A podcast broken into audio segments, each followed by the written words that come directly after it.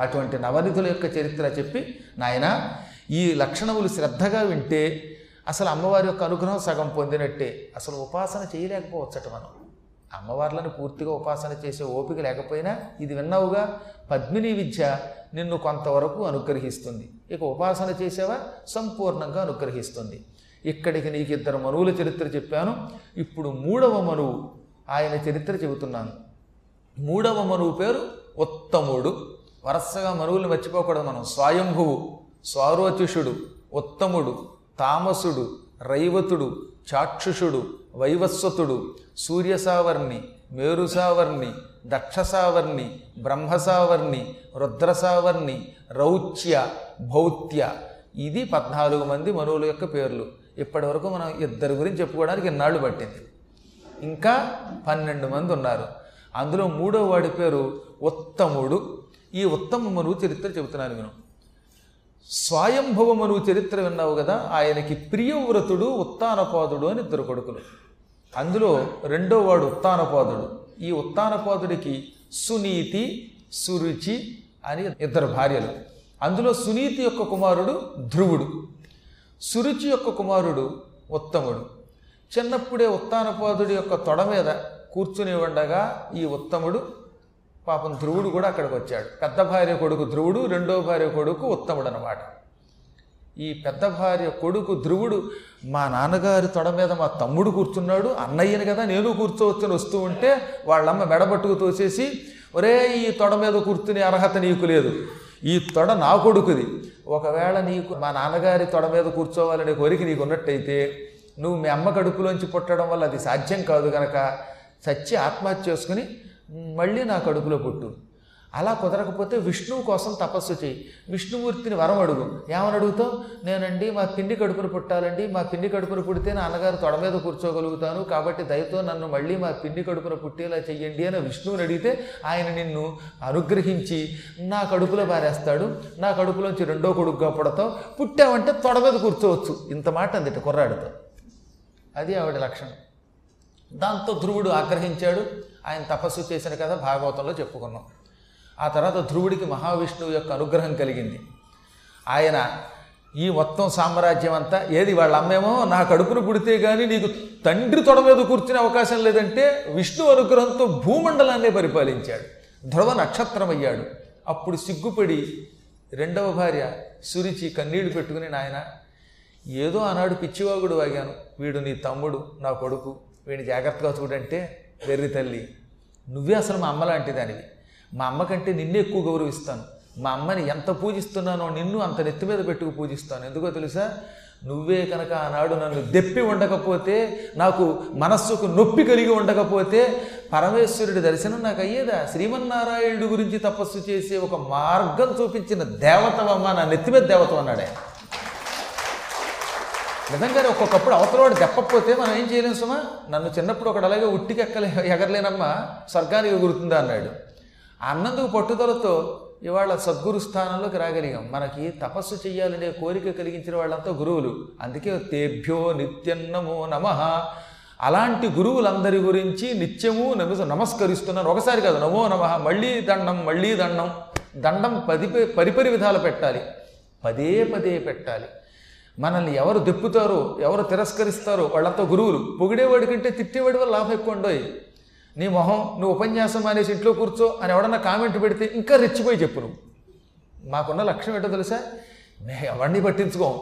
నువ్వు తిట్టావా పొగిడావా అవి పట్టించుకుంటే అసలు ఇన్నేళ్ళు ఎలా ఉపన్యాసం చెబుతాం ఇప్పటికి ముప్పై రెండేళ్ళుగా ఈ ఉపన్యాసాలు మేము చెబుతున్నామంటే ఎవడన్నా పొగిడాడనో లేకపోతే తెగిడాడనో పట్టించుకుంటున్నావా?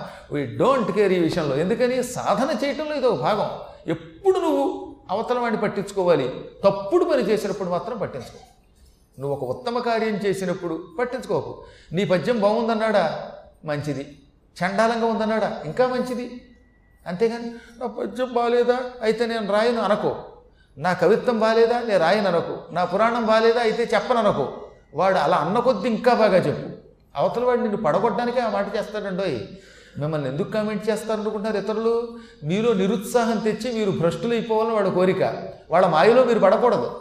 కాబట్టి ఈ రోజు నుంచి మీరు గుర్తుపెట్టుకోండి. మిమ్మల్ని అవతలవాడు ఎన్ని తిట్టు తిట్టినా ఏం చేసినా మీరు నవ్వుతూ ఉండండి ఆనందంగా స్వీకరించండి దాన్ని. మీరు మాత్రం మీ పనులు మీరు చేసుకుపోండి. ఎందుకంటే ఈ తిట్టేవాడు నీకేమీ ఒక రూపాయి ఇవ్వడు అన్నం పెట్టాడు. పొగిడేవాడు ఏం చేయడు? మన పని మందే. కాబట్టి నింద స్థుతులు రెండు సమానంగా సేకరించాలి. ఒక్కొక్కప్పుడు నిందలు మరింత ఉపకారం చేస్తాయి. ఆనాడు నీవు చేసిన ఉపకారం అంతా ఇంతానా? అని ఆ తల్లిని పొగిడి నీకు మాట ఇస్తున్నాను నా కన్న తల్లిలా నేను చూస్తాను. నా సొంత తమ్ముడి కంటే ఎక్కువ చూస్తాను అని ఉత్తముడిని ప్రేమతో దగ్గరికి తీసుకున్నాడు. నెత్తి మీద పెట్టుకున్నాడు. కానీ కాలాన్ని ఎవరం దాటలేం కదా? ఒకనాడు ఈ ఉత్తముడు అనేవాడు యక్షులు ఉండేటటువంటి కుబేరుడు మొదలైనటువంటి వాళ్ళందరూ ఉండేటటువంటి హిమాలయ పర్వతానికి వేటకెళ్ళాడు. అక్కడ చాలామంది కుబేరుడి యొక్క కింకరులు ఉన్నారు ఈ కింకరులంతా కూడా కిన్నరులు కింపురుషులు యక్షులు అని పిలువబడేవాళ్ళు. వీళ్ళతోటి ఉత్తముడికి తగాద వచ్చింది. ఉత్తముడు ఏదో వేటకెళ్ళాడు వాళ్ళకి ఒళ్ళు మండి ఇక్కడికి రాకూడదు మానవులు అనగానే ఈయనకి కోపం వచ్చింది ఈయన రజోగుణం చూపించాడు వాళ్ళు రెచ్చిపోయారు ఘోర యుద్ధం జరిగింది. ఉత్తముడిని చంపి పారేశారు వాళ్ళు. నరికి పారేశారు. దాంతో ధ్రువుడికి తెలిసింది. వాళ్ళ అమ్మ అంటే చిన్నమ్మ సురుచి నా కుమారుణ్ణి రక్షిస్తానన్నావు నా కొడుకు చచ్చిపోయాడు అని పిచ్చెక్కి కళ్ళ ముందు భవనం పెంచి కింద పడి చచ్చిపోయింది పాప. దాంతో ఈయనకి ఎంత బాధ వచ్చిందో తెలుసా? నా పిన్నిని కన్న తల్లిలో చూస్తానన్నాను. ఆ పిన్న తల్లి కొడుకు చచ్చిపోయిన బాధతో రాజాంతఃపురం పై నుంచి ఎత్తైన ఏడంతస్తుల భవనం నుంచి కింద పడి కాలుదారి చచ్చిపోయింది. పిచ్చెక్కి చచ్చిపోయింది. ఎందుకు చచ్చిపోయిందంటే? కొడుకు చచ్చిపోయాడనే బెంగ. ఆ కుమారుడు నా తమ్ముడు లాంటివాడు కన్న బిడ్డ కంటే ఎక్కువగా నన్ను ఈ తల్లి ఒక విధంగా సరైన మార్గంలో పెట్టింది. మా అమ్మ కూడా ఇంత గొప్ప మార్గంలో పెట్టలా కానీ ఈవిడి వల్ల కదా విష్ణు దర్శనమైంది. ఈవిడికి నేను మాట ఇచ్చాను. అమ్మ నీ త- నీ కొడుకు నా సొంత తమ్ముడు. వాడిని జాగ్రత్తగా చూస్తానన్నాను. నిన్ను కన్న తల్లిలో చూస్తానన్నాను. ఈ తల్లిని చూడలేకపోయాను. ఆవిడ చచ్చిపోయింది. తమ్ముడా యక్షుడు చేతులు చచ్చిపోయాడు. ఇప్పుడు నేనేం చెయ్యాలి? అని ఇంత భక్తుడు కూడా తీవ్ర క్రోధం పొంది మహావేగంగా ఒక గుర్రం ఎక్కి హిమాలయ పర్వతాలకు వెళ్ళాడు. ఒక సంవత్సరన్నర కాలం యక్షులతో యుద్ధం చేసేట ఆయన ఒక్కడు. నిజానికి ఆయన చాలా సాత్వికుడు. కానీ శత్రువులు కనపడినప్పుడు మాత్రం అంతకంతా రజోగుణం వస్తుంది మహారాజులకి. ఘోర యుద్ధం చేశాడండి. యక్షుల్లో ఐదు లక్షల మంది నరికి పారేశాడు. యక్షుల్ని ఓచకోత కోసేశాడు. కనిపించినవాడు కనిపించినట్టు చంపేశాడు. ఏరా మా తమ్ముడు చంపుతారట్రా అంటూ ఓతకోత కోసి పారేస్తూ ఉంటే చివరికి ఒక ఏడాదిన్నర గడిచిన తర్వాత ఈ యుద్ధంలో యక్షులంతా చచ్చిపోతూ ఉంటే కుబేరుడు అక్కడికి వచ్చి నాయన ఏమిటి యుద్ధం? యక్షుల మీద పగబట్టడం ఏమిటంటే వీళ్ళు యక్షులు కాదు రాక్షసులు. నా తమ్ముడిని చంపారు వీళ్ళని విడిచిపెట్టనన్నట్ట. ఈయన కోపం తగ్గడంలా కుబేరుడు చెప్పాడు వినలేదు. కుబేరుడి మీద కూడా బాణాలు వేశాడు. అప్పుడు బ్రహ్మదేవుడు స్వయంభూ మనువు దిగొచ్చారు. స్వయంభూ మనువు స్వయంగా వచ్చి ఇదిగో ఈయన బ్రహ్మ అంటే నా తండ్రి నేను మీ తాతని. ఒరేయ్ మీ నాన్న నా కుమారుడిరా బాబు ఉత్తానపోతుడంటే. నేను ఈ తాతనరా? అనగానే తాతగారు మీరు గురించి మీ గురించి తెలియపోవడం ఏమిటి? మీరు మహాత్ములు మీకు నమస్కారం. మీరు తాత ఆయన ముత్తాత అని వాళ్ళిద్దరికి నమస్కరిస్తే వాళ్ళిద్దరూ దీవించి నువ్వు మహాత్ముడివి. చిన్నప్పుడే వాసుదేవ నామస్మరణమును నారదముని ద్వారా పొందినవాడి ఓం నమో భగవతే వాసుదేవాయ అనే మంత్రమును నారదుడు నీకు ఉపదేశిస్తే ఆ మంత్ర స్వీకారం చేసి యమునా నదీ తీరంలో మధువనంలో తపస్సు చేసావు ఆ మధువనం ఇప్పుడు మధురంటే. అంత తపస్సు చేసి విష్ణువుని సాక్షాత్కరింప చేసుకుని ఆయన వరాలు పొందిన నువ్వేమిటి? ఈ యుద్ధం ఏమిటంటే ఆయన తెల్లబోయి నాకు కూడా రజోగుణం వచ్చిందండి. దానికి ఒకటే కారణం నా తమ్ముడు చచ్చిపోయాడు. వాడిని జాగ్రత్తగా చూస్తానని మాట ఇచ్చాను. వాడు చచ్చిపోయాడు పిన్ని చచ్చిపోయింది. ఇప్పుడు నేను ఇచ్చిన వరం తప్పిపోలేదా అంటే నాయన ఇది కాలప్రభావం. నీ తమ్ముడు చచ్చిపోవడానికి గల కారణం చిన్నప్పుడు నీకు చేసిన ద్రోహం. మీ పిన్నికి దుర్మరణానికి మూల కారణం భాగవతోత్తముడవైన నిన్ను తిట్టడం. వాళ్ళిద్దరూ చేసిన పాపానికి చచ్చిపోతే వాళ్ళ మీద ప్రేమతో నువ్వు రాక్షసులు చంపుతున్నావు. అనగా మరి వాళ్ళు ఏ అపకారం చేశారో నాకు అనవసరం. వాళ్ళ వల్లే నాకు హరిదర్శనం అయ్యింది. వాళ్ళు బతకపోతే నేను బ్రతకలేనన్నట్టు. అప్పుడు అక్కడికి విష్ణువు ప్రత్యక్షమై నాయన ఈ యక్షులంతా ఒకప్పుడు అగస్త్య మహర్షికి అపచారం చేశారు. అగస్త్యుడు ఇక్కడ తపస్సు చేసుకుంటూ ఉంటే యక్షుల్లో కొంతమంది వెళ్ళి ఆయన ముక్కు పుచ్చుకున్నారట. ఆయన ప్రాణాయామం చేస్తున్నట్టండి అగస్త్యుడు. ప్రాణాయామం చేసేవాడు ఏం చేస్తాడు? అని కుడి ముక్కు మూసి ఎడముక్కులోంచి ముక్కులోంచి కిందకి విడిచిపెట్టి ఆ తర్వాత ఎడముక్కు మూసి కుడి ముక్కులోంచి గాలి తీసుకుంటున్నట్ట. దాంతో యక్షులు ఏం చేశారు? వీడెవడో ముక్కు పట్టుకున్నాడు రోయ్ అని దగ్గరికి వెళ్ళి ఆ ముక్కు గట్టిగా నొక్కారు. ప్రాణాయామం చేస్తున్న ఋషీశ్వరుడు ముక్కు పట్టుకుంటే ఏమవుతుంది మరి? పాపం వాళ్ళకి ముక్కు పట్టుకోవడం అంటే అది ప్రాణాయామం అని తెలియదు. ఏదో ముక్కు పట్టుకున్నాడంటే ముక్కు పట్టుకున్నాడు ఆ ముక్కు ఏదో మనం పట్టుకోవచ్చు అనుకున్నారట ఈ దిక్కుమాల వాడు ఓ వెనకటికి ఒక తమాషా జరిగిందిలేండి. ఓ పెళ్ళి కొడుకుని ఓం భూ ముక్కు పుచ్చుకో అన్నట్ట. ఎవరో పాపం పురోహితులు వారు. వీడెళ్ళి ఆ పురోహితుడు ముక్కు గట్టిగా పట్టించాడు. నీ ముక్కు పట్టుకుంటే పాపం నానాయాత్ర పడిపోయి వీడి చేత పెళ్ళి తంతరం చేయిస్తున్న పెళ్ళి తంతు జరిపిస్తున్నటువంటి పురోహితులు వారు ముక్కు పట్టుకున్నాడు. ఆయన కంగారు పడి వదులు వదులు అన్నట్ట. ఓహో వదులుగా ఉందని ఇంకా గట్టిగా నొక్కాడు ఆయన. ఇంతకీ పక్కన ఉన్న పెళ్ళి కూతురు వచ్చి నీ మొహంలో ఉంది కనీసం తెలుగు కూడా నేర్చుకోవు. అందుకే వెళ్ళి పద్మాకర్ గారి దగ్గర చేరు. తెలుగు రాకపోతే ఇలాగే ఉంటుంది తెగులు ముక్కు పుచ్చుకుంటే ఆయన ముక్కు కాదు నీ ముక్కు. దీనికి ప్రాణాయామం అంటారని ఆ పెళ్ళి కూతురు చెప్పిందట. కొంచెం పెళ్ళి కూతురి ఉపన్యాసం అయింది మరి. అందువల్ల.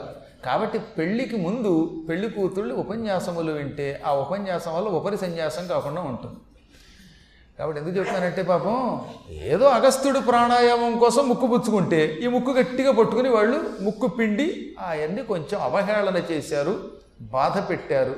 దాంతో ఆయన కోపం వచ్చింది. మీ అందరూ పరమ భాగవతోత్తముడైన ధ్రువుని చేతిలో దుర్మరణం పాలవ్వండి అని శపించాడు. దాంతో వాళ్ళంతా ఏడుస్తూ వచ్చి కుబేరుడి కాళ్ళు పట్టుకున్నారు. అనవసరంగా అగస్త్యునికి కోపం తెప్పించాం. ఆయన శాపానికి గురయ్యాం. మేమంతా చచ్చిపోతామని కానీ అప్పుడు మళ్ళీ కుబేరుడు వచ్చి మా వాళ్ళు మూర్ఖులండి. భాగవతోత్తములైన మీకు అపచారం చేశారు. ఆ శాపాన్ని ఉపసంహరించండి అనగానే ఉత్తముడనేటటువంటి కుమారుడితో వీళ్ళు యుద్ధం చేస్తారు. అతన్ని చంపుతారు. దానివల్ల ఉత్తముడి తల్లి సురిచి మరణిస్తుంది. అప్పుడు ధ్రువుడు ఆగ్రహించి వీళ్ళ మీద పడతాడు వీళ్ళని చంపుతాడు. అప్పుడు విష్ణు వస్తాడు. చచ్చిపోయిన ఉత్తముణ్ణి ఆ సురుచిని ఈ యక్షుల్ని తిరిగి బతికిస్తాడు అని అగస్త్యుడు వరం ఇచ్చాడు ఇదంతటికి మూల కారణం ఇంత గొడవకి ఆ అగస్త్య శాపం అని విష్ణువు స్వయంగా అక్కడ ప్రత్యక్షమై చచ్చిపోయిన సురుచిని చచ్చిన ఉత్తముణ్ణి బ్రతికించి ఈ మరణించిన యక్షులందరినీ పునర్జీవితులు చేసి ఇక మీదట ఎప్పుడూ కూడా మీలో మీరు తగాదా పడకండి. అందులో ముఖ్యంగా మహాత్ములైన యోగులకు అపచారం చేయకండి వారికి ఉపచారములే తప్ప అపచారములు చెయ్యరాదని హెచ్చరించి విష్ణు అదృశ్యుడైపోయాడు.